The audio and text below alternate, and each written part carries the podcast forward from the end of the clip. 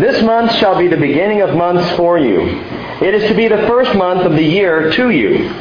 Speak to all the congregation of Israel, saying, On the tenth of this month, they are each one to take a lamb for themselves, according to their father's household, a lamb for each household. Now if the household is too small for a lamb, then he and his neighbor nearest to his house are to take one according to the number of persons in them. According to what each man should eat, you are to divide the lamb. Your lamb shall be an unblemished male, a year old, and you may take it from the sheep or from the goats. And you shall keep it until the fourteenth day of the same month. Then the whole assembly of the congregation of Israel is to kill it at twilight. Let's pray together. Holy Father, I pray that you would shed light on these words this morning. So we look again, Lord, at the story of the Passover and at the institution of this interesting and intricate feast. Fathers, we consider the things written in your book. May we be enlightened by them, drawn closer to you because of them. May we, Father, just fall in love with you all over again as we sense your Spirit teaching us through these words. And Holy Spirit, we do ask that you be our teacher. We ask this every time we get together. That you would open our hearts and our minds to receive the things that you, Lord, want us to receive. God, I thank you so much for this fellowship of people and for the love of Jesus that we share, for the love of your word that we share. And just again, Father, for the opportunity for us to be together in your word today. Bless this time, dear Jesus. We pray in your name. Amen. The Passover, a feast, a very special feast. Now, how was your feast, by the way? How was your Thanksgiving? Anyone still stuffed? Anyone walking a little more slowly, finding it a little more difficult to stand up when you've been sitting a little while? I'll tell you what, when I was a kid, Thanksgiving was awesome. I loved it. And I could eat all day long, nonstop. I'd have the big feast and go play and come back and have the second big feast and go play and come back, and have the third and fourth and fifth. And this year, I'm telling you, it's killing me. It is killing me. Annette is wiping me out. It's very tasty, but it's killing me. What does that have to do with the message this morning? Nothing. I'm just sharing. Just telling you how I'm feeling. I still feel full. Well, this morning I hope that we really will fill up on God's Word, that you'll feast your eyes on the Passover to try and understand it even more. I wanted to do about half the chapter this morning and do the rest of it on Wednesday night. And as I got studying and as, as I got looking into these things, I got six verses in and realized there's no way we could do more than six verses this morning. There is just too much here. And that's the wonder of God's Word. There is always so much more than we understand, than we recognize. And the Passover itself is such a precise and perfect portrait of Jesus that to move quickly through it and, and miss some of it would be tragic. Line by line, as we recognize and understand this feast, as we read through and watch what they did, we will understand and see Jesus in a new and amazing way. More amazing than the birds up behind me. You're doing it again. I love this. You know, I, I, I told the, the band we were rehearsing a couple couple weeks back, the last time I rehearsed, and, and I may have shared this with some of you, but what a really funny thing to do to either a pastor or a teacher in school or in college or whatever is get the whole class together and just tell everybody, listen, about halfway through his teaching time, just start doing this.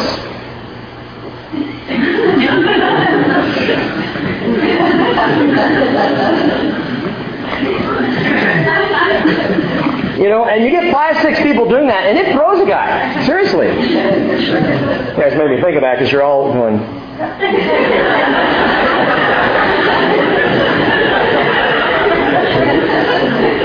How am I?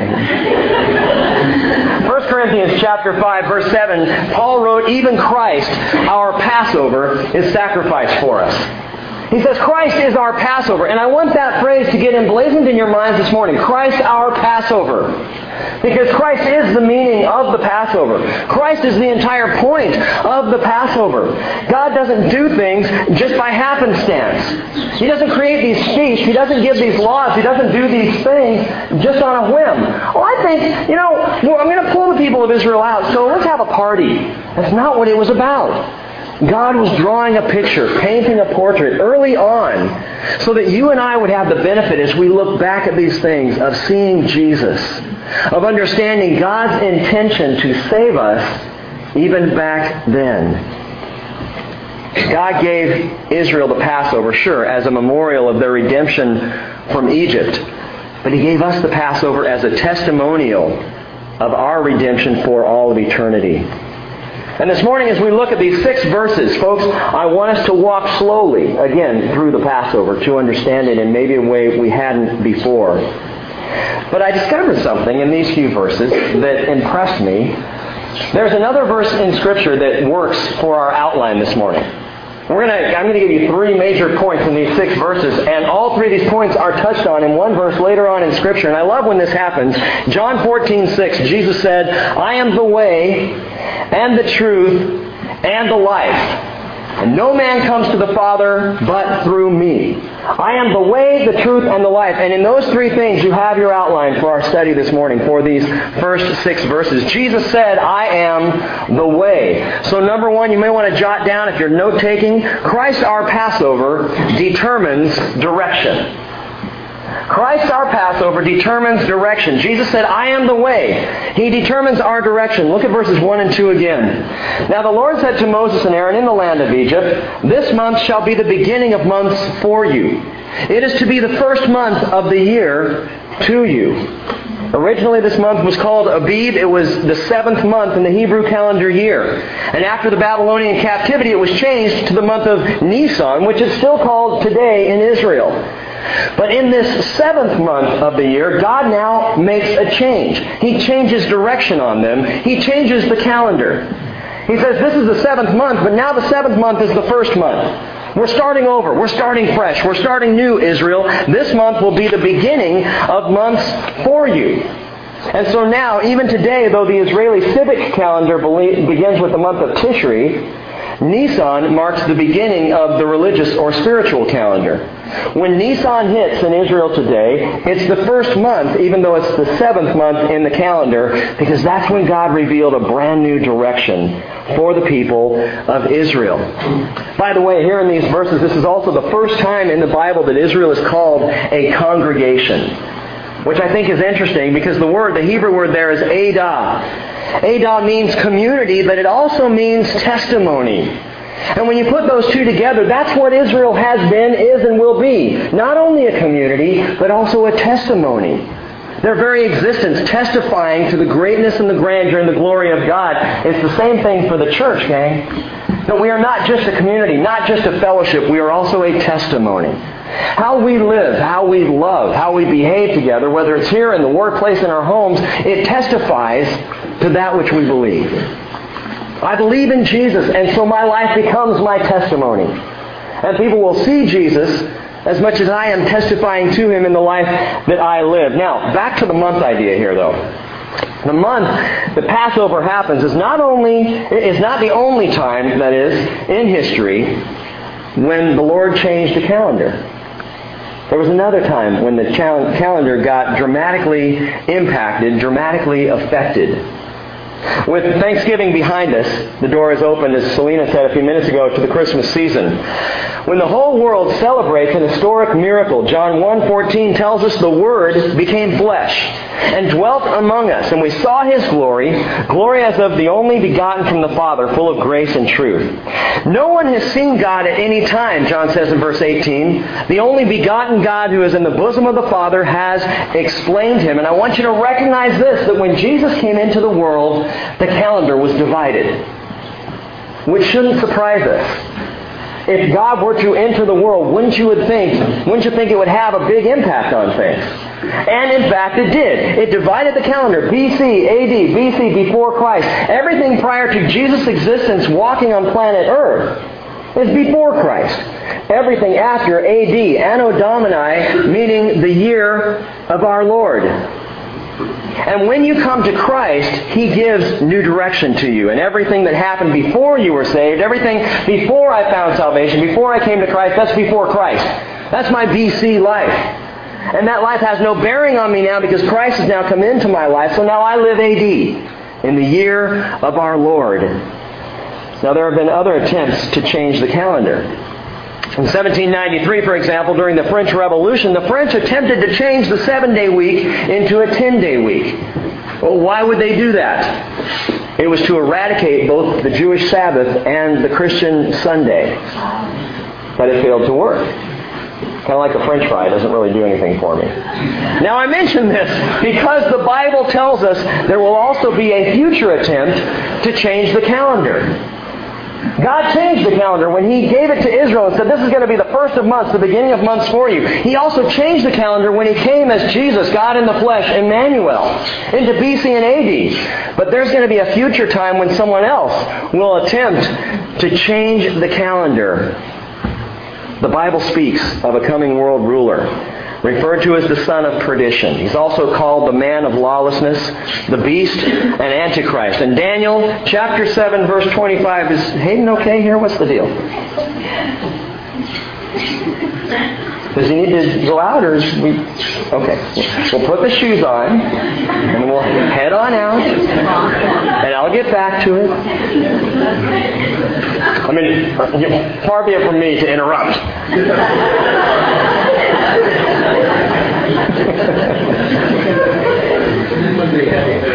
Well, we'll see in a few minutes, son.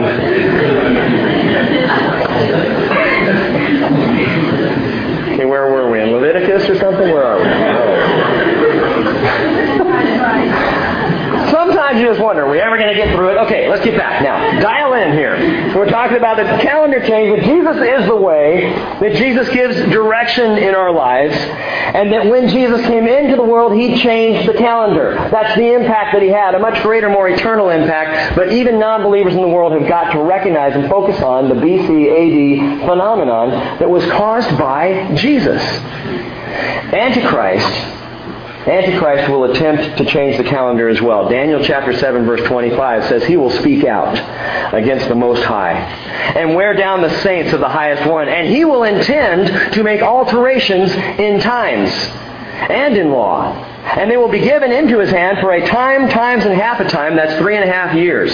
I'll explain that another time. But the court will sit for judgment, and his dominion will be taken away, annihilated, and destroyed forever. This coming world ruler that the Bible speaks much about, not just in the book of Revelation, by the way, but in many other places, will attempt to change the calendar. Why? To eradicate the Sabbath and to remove the Christian Sunday to try to take Christ out of all forms of expression on the face of the earth. 1 John chapter 2 verse 18 says, Children, it is the last hour, and just as you have heard that Antichrist is coming, even now many Antichrists have appeared. From this we know that it is the last hour.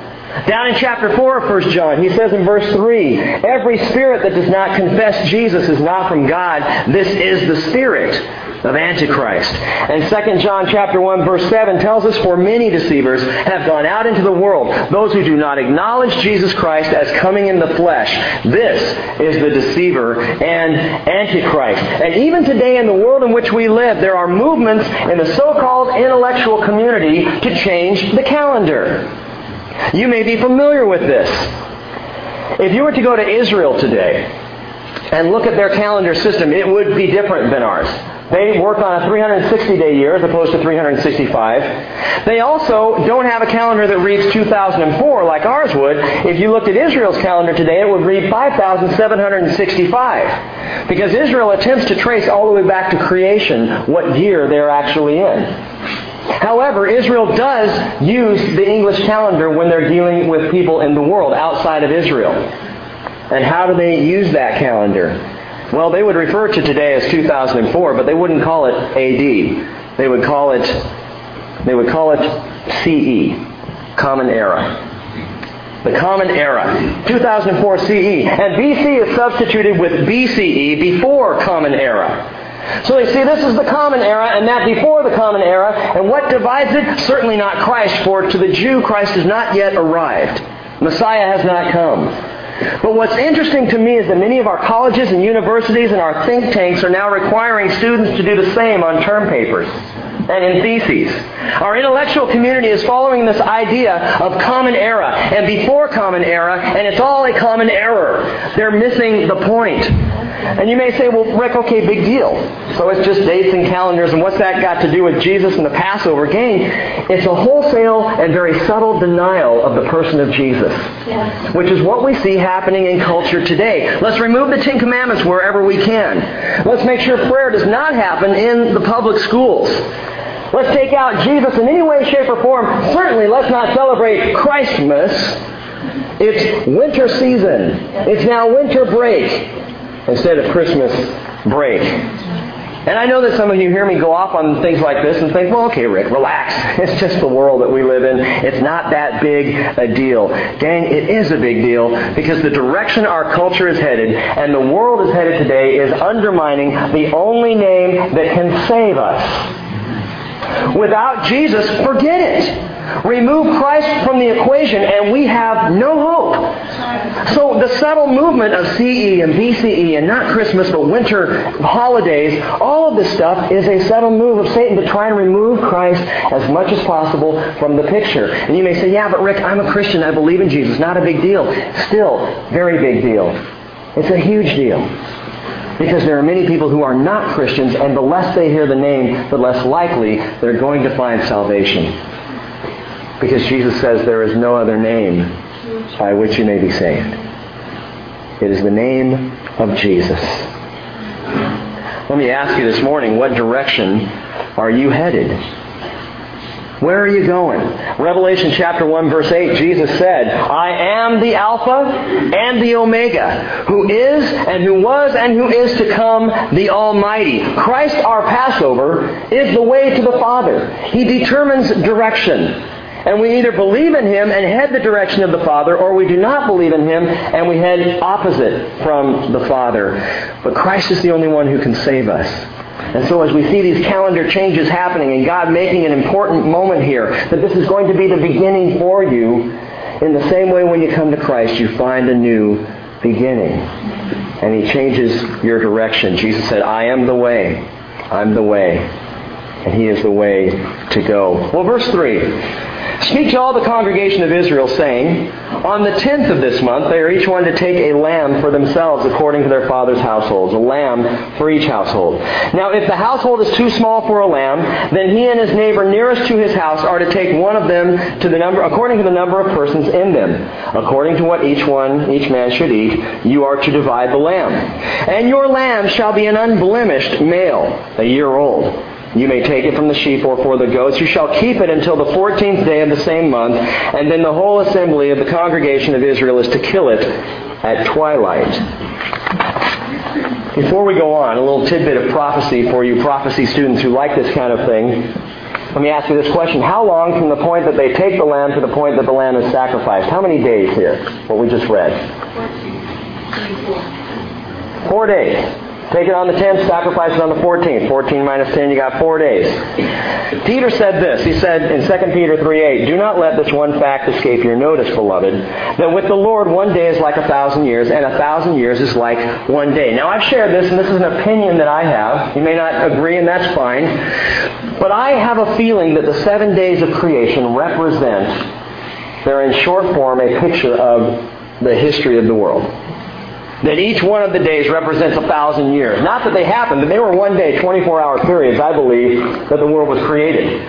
But in a similar fashion, the world at this point, if you follow the biblical reckoning, would be right around 6,000 years old. Approaching day 7, approaching the 7,000 year, which would the Bible indicates, be the millennium, that time of rest, that time of peace. And what is it that God did on the seventh day? He rested. He was at peace. He had the Sabbath. But what happened around the fourth day? At the 4,000 year mark, right at that time, that was when Jesus was crucified. That was when Jesus became our Passover.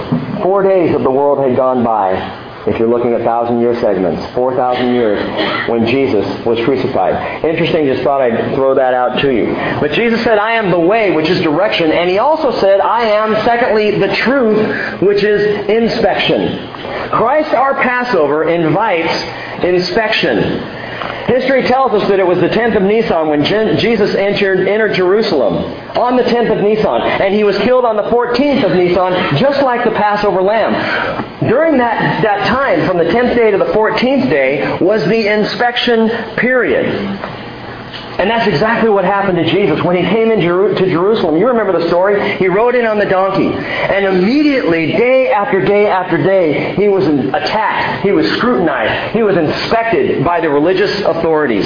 The Pharisees, the Sadducees, the scribes. They came after him. They sent their lawyers after him. Luke 11.53 tells us that the scribes and Pharisees began to be very hostile and to question him closely on many subjects, plotting against him to catch him in something he might say they were inspecting the Passover lamb and they didn't even know it. Inspection. But his detractors couldn't find a single fault or flaw in Jesus. And when you read through the narrative, it's so cool to see what he does. Matthew 26, 41, just an example here, tells us while the Pharisees were gathered together, Jesus asked them a question. He said, What do you think about the Christ? Whose son is he? And they said to him, the son of David. Of course, that's what the scriptures had described. And he said to them, well then, how does David in the Spirit call him Lord? Saying, the Lord said to my Lord, sit at my right hand until I put your enemies beneath your feet. If David calls him Lord, how is he his son? I love this verse. No one was able to answer him a word nor did anyone dare from that day on to ask him another question. They went after him. They inspected him. They scrutinized him. But he finally answered them so well that they just kind of stood there and went, We're done. Inspected, flawless, perfect. Christ, our Passover lamb, was the perfect lamb. He met the inspection. He was unblemished. Matthew 24 or 27 verse 4, Judas Judas the betrayer said, I have sinned by betraying innocent blood. Pilate the judge in John 19, 4 and 6, two times he said, I find no guilt in him. I don't find any reason to punish this man. Pilate's confused. He can't figure out why do you guys hate him so much? Why do you want him dead? There's nothing wrong with him. The condemned thief on the cross, Luke 23, 41 tells us, this man has done nothing wrong. Nothing wrong. In Mark 15:39, in an amazing statement, the Roman centurion who would have been in charge of the crucifixion said after the fact, truly, this man was the Son of God. There was no spot, no blemish to be found on Jesus. And Peter tells us in 1 Peter 1.18, You were not redeemed with perishable things like silver or gold from your futile way of life inherited from your forefathers, but with precious blood, as of a lamb unblemished and spotless, the blood of Christ. Jesus invites inspection. Go ahead. Check him out. Inspect him. Question him. Look at his words. Challenge his thoughts. Take him on. You will discover, as so many before you have, that he is spotless. He's perfect. He is unblemished. C.S. Lewis, one of the greatest theologians of the last century, was an agnostic who doubted his way to faith in Jesus. John Clayton, another man that I'm familiar with, was a devout atheist scientist, and he set out in his life to disprove Christ, to disprove the existence of God. He now goes around the world teaching and training people on, and he has a, a website called DoesGodExist.com where all he talks about is the scientific evidences and proof of God's existence, that Jesus was the Christ, is the Christ, the Son of God. Or what about another man some of you have heard of, Lee Strobel? Lee Strobel, who has written several books recently, he was an agnostic reporter who asked the hard questions, inspected Jesus, and came to faith in Jesus. He wrote books like The Case for Christ, The Case for Faith. And now on PAX TV, he hosts a show called Faith Under Fire, where he goes through and, and tries to help people see with a reporter's mind who Christ is that he is the unblemished, perfect, spotless Lamb of God. He invites inspection. What other God does that? Does Allah invite inspection? Check me out.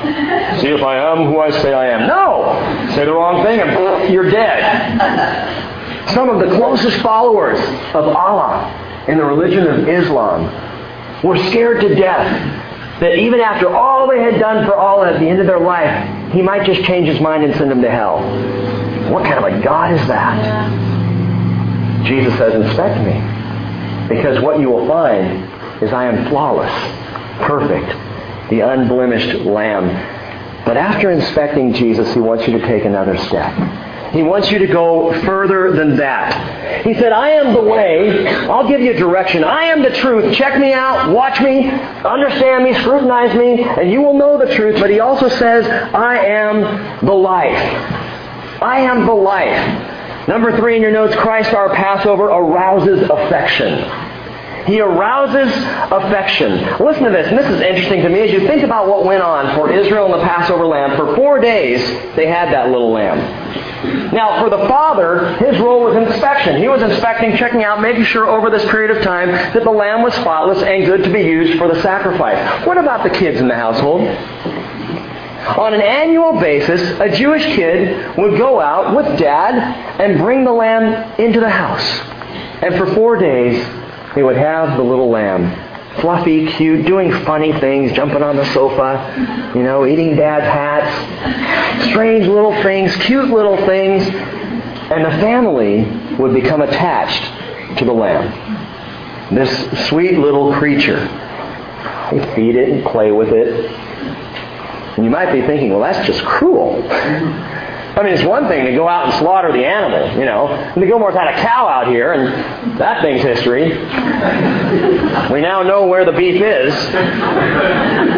But I'm telling you something, and I've known them a while now, the cow was not in the house. People didn't play with the cow. Wouldn't have fit. It was actually a good thing they took care of it because it was a noisy beast. Annoying. For the last couple months of his life, don't kill me, please. But the lamb, the lamb, it was brought into the family. It was cared for. And for a child, how can you understand this idea of, Dad, we got to kill it?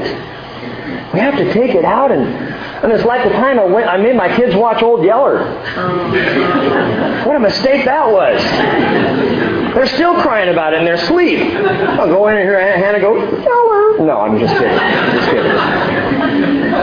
You become attached to this thing. And you might say, well, that's not really fair. Why would God do that? It's brutal. You, you bring them in, you make the kids get attached to them, and then you slaughter them. What's going on here? Does it have to get so personal? Yes, it does. That's absolutely the point. That Christ our Passover arouses affection. Selena could barely get through the last part of the communion meditation this morning. Why? Because Christ our Passover arouses affection.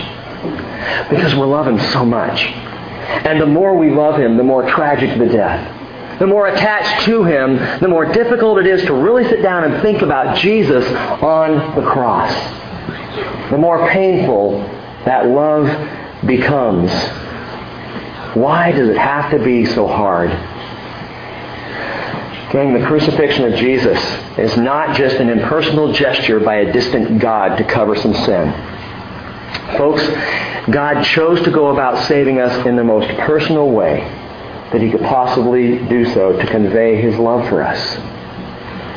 Jesus said, Greater love has no one than this, that one lay down his life for his acquaintances. No, friends. Greater love has no one than this, than he lay down his life for his subjects. No, it's friends. Greater love has no one than this, than he lay down his life for his friends. And Jesus invites that kind of affection, that kind of closeness, that kind of walk. You hear people using the phrase, oh, it's my walk with Christ. That gets so detached. When it was first used, this idea of a walk with Christ, it was the idea of walking with your friend, being with him, sharing your life, your world with him, and understanding how great the Father's love was for us that he would sacrifice this one and only Son. Yeah, it was difficult for the kids to sacrifice the Passover lamb. How much more so for us to recognize the crucifixion of Jesus Christ? You might, might notice an interesting progression in our text here. In verse 3, the lamb is referred to as a lamb. A lamb for each household. And in Exodus chapter 4, or 12, verse 4, the lamb is now called the lamb. It was a lamb, choose a lamb, but now it's the lamb because Jesus is more than just a lamb. He is the lamb of God who takes away the sin of the world. But he wants you to go further still. A lamb, the lamb. Verse 5, he says, you are to divide your, your lamb. Your lamb shall be an unblemished male a year old. Go find a lamb, bring the lamb, and he will become your lamb. Jesus wants to be your lamb, personally. Gang, for a dead and lifeless heart, Jesus arouses affection. And you can't follow Jesus without falling in love with him. You can't do it. If you aren't finding yourself falling in love with Jesus, I got to ask you, are you following him? Do you know him? Have you spent time with him? Because it's a natural outgrowth of the relationship you have with Christ. The more you know him, the more you love him. And also, you can't fall in love with him without, being, without becoming a lover of other people as well. You can't do it. The more you love Christ, the more you want to love other people because Jesus arouses affection. Christ, our Passover, is the way. He determines our direction. He is the truth who invites our inspection, and He's the life who arouses affection. I want to show you one last thing and we'll stop this morning. Look at verse 6. You shall keep it until the 14th day of the same month. And then the whole assembly of the congregation of Israel is to kill it at twilight to kill it at twilight. And you might think, well, that's just a little weird wording. It should say to kill them at twilight because every family had a lamb, right?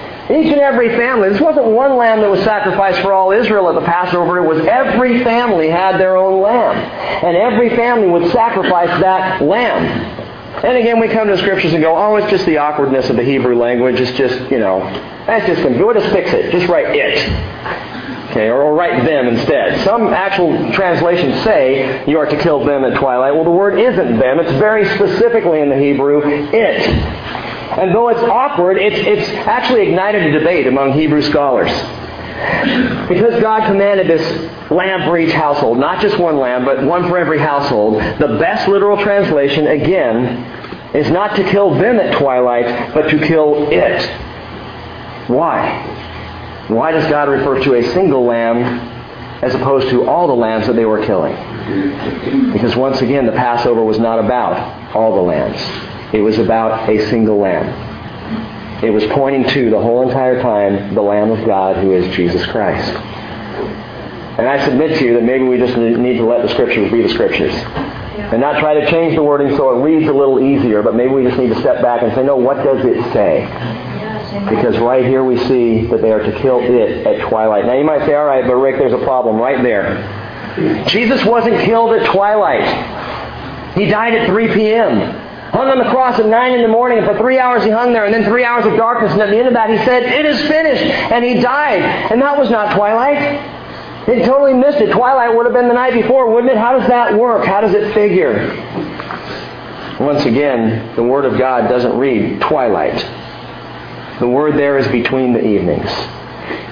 That the lamb was to be sacrificed between the evenings, which is exactly when Jesus was crucified, Christ our Passover, who said, I am the way and the truth and the life, and no one comes to the Father but through me.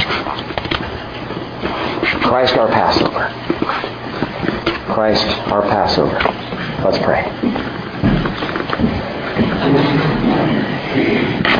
Holy Father, there is so much, so much to see in these scriptures that point us to Jesus. And it's my hope, Father, that, uh, that this morning we will all have been pointed in that direction. Father, there are some here this morning who need their lives to be turned in the direction of Christ. And I pray that you will, by any means necessary, change direction. There's some of us, Father, who uh, we believe in you, but we're walking away. Or we're walking in a distance. We've taken a, a kind of a side path, a rabbit trail, and we're heading away. Father, we need you to change our direction in the way of Jesus.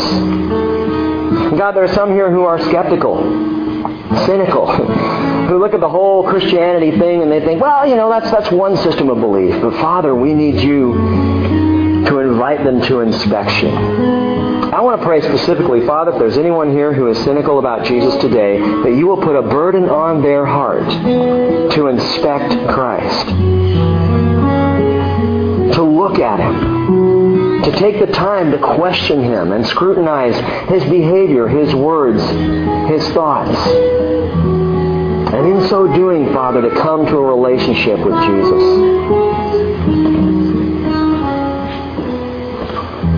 Holy Father, my assumption this morning is though some need a change in direction, some need to be invited to inspection, we all, we all need to have the affection aroused in our hearts. To stop and consider the depth of your love for us, the passionate love of a Passover lamb named Jesus. To be so moved by what you did, Lord Jesus, that we could move no other direction but towards you. You are the very life. Not just the reason for life, Lord, you are life in and of itself. And we want to live for you. And I pray this for this fellowship, that we will be a people who live for you, following in your direction, sharing in the inspection, but Lord, a people who are aroused by affection for their God. A God who loved us so much that he sent his only begotten Son, that whoever believes in him will not perish, but have everlasting life. Thank you, Jesus. Thank you, Lord. In Jesus' name we pray. Amen.